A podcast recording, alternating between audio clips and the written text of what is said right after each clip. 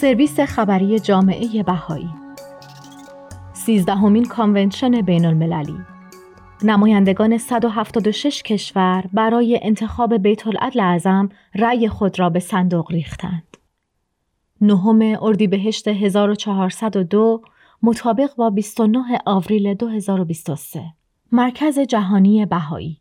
1250 نماینده از 176 کشور از سراسر جهان پس از روزها کسب آمادگی معنوی با بازدید از اماکن مقدس بهایی امروز در گرد همایی پرشوری دور هم جمع شدند تا در نهایت احترام آرای خود را برای انتخابات بیت العدل اعظم به صندوق بیاندازند.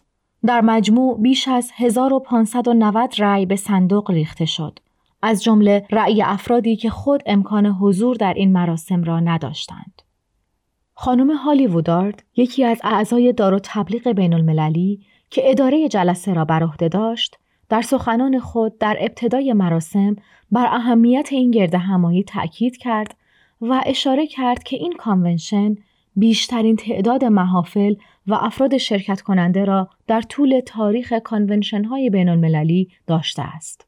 دکتر وودارد به تحول جامعه جهانی بهایی در طی چند دهه گذشته اشاره کرد.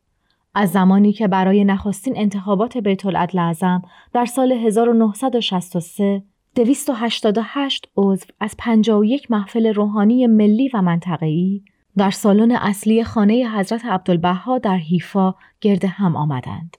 در آغاز کانونشن شرکت کنندگان یادی کردند از بهاییان ایران که چندین دهه است از تشکیل مؤسسات بهایی و در نتیجه انتخاب نماینده محروم هستند.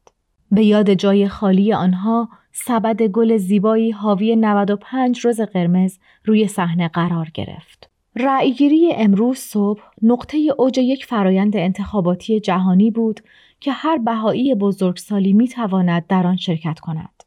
وجه تمایز انتخابات بهایی عدم داشتن نامزد و مبارزات انتخاباتی است. نمایندگان کانونشن بین المللی که اعضای تمام محافل ملی بهایی هستند، در برگه رأی محرمانه به نه نفری که معتقدند برای عضویت در بیت اعظم مناسب ترین افراد هستند رأی می دهند. برخی از وظایف بیت اعظم که توسط حضرت بهاءالله در کتاب احکامشان مقرر شده است شامل تأثیرگذاری مثبت بر رفاه نوع بشر، ترویج آموزش و پرورش، صلح و رفاه جهانی و همچنین محافظت از شرافت انسان است. بیت العدل اعظم وحدت جامعه جهانی بهایی را حفظ کرده و این جامعه را هدایت می کنند تا توانمندی خود را برای مشارکت در ساختن یک تمدن جهانی مرفه توسعه داده و بینش حضرت بهاءالله نسبت به صلح جهانی را به واقعیت تبدیل کند.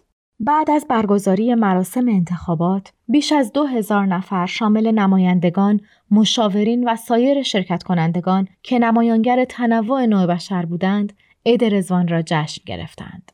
عید رزوان گرامی داشت سالگرد اعلان امر حضرت بهاءالله به عنوان پیامآور الهی 166 سال پیش است.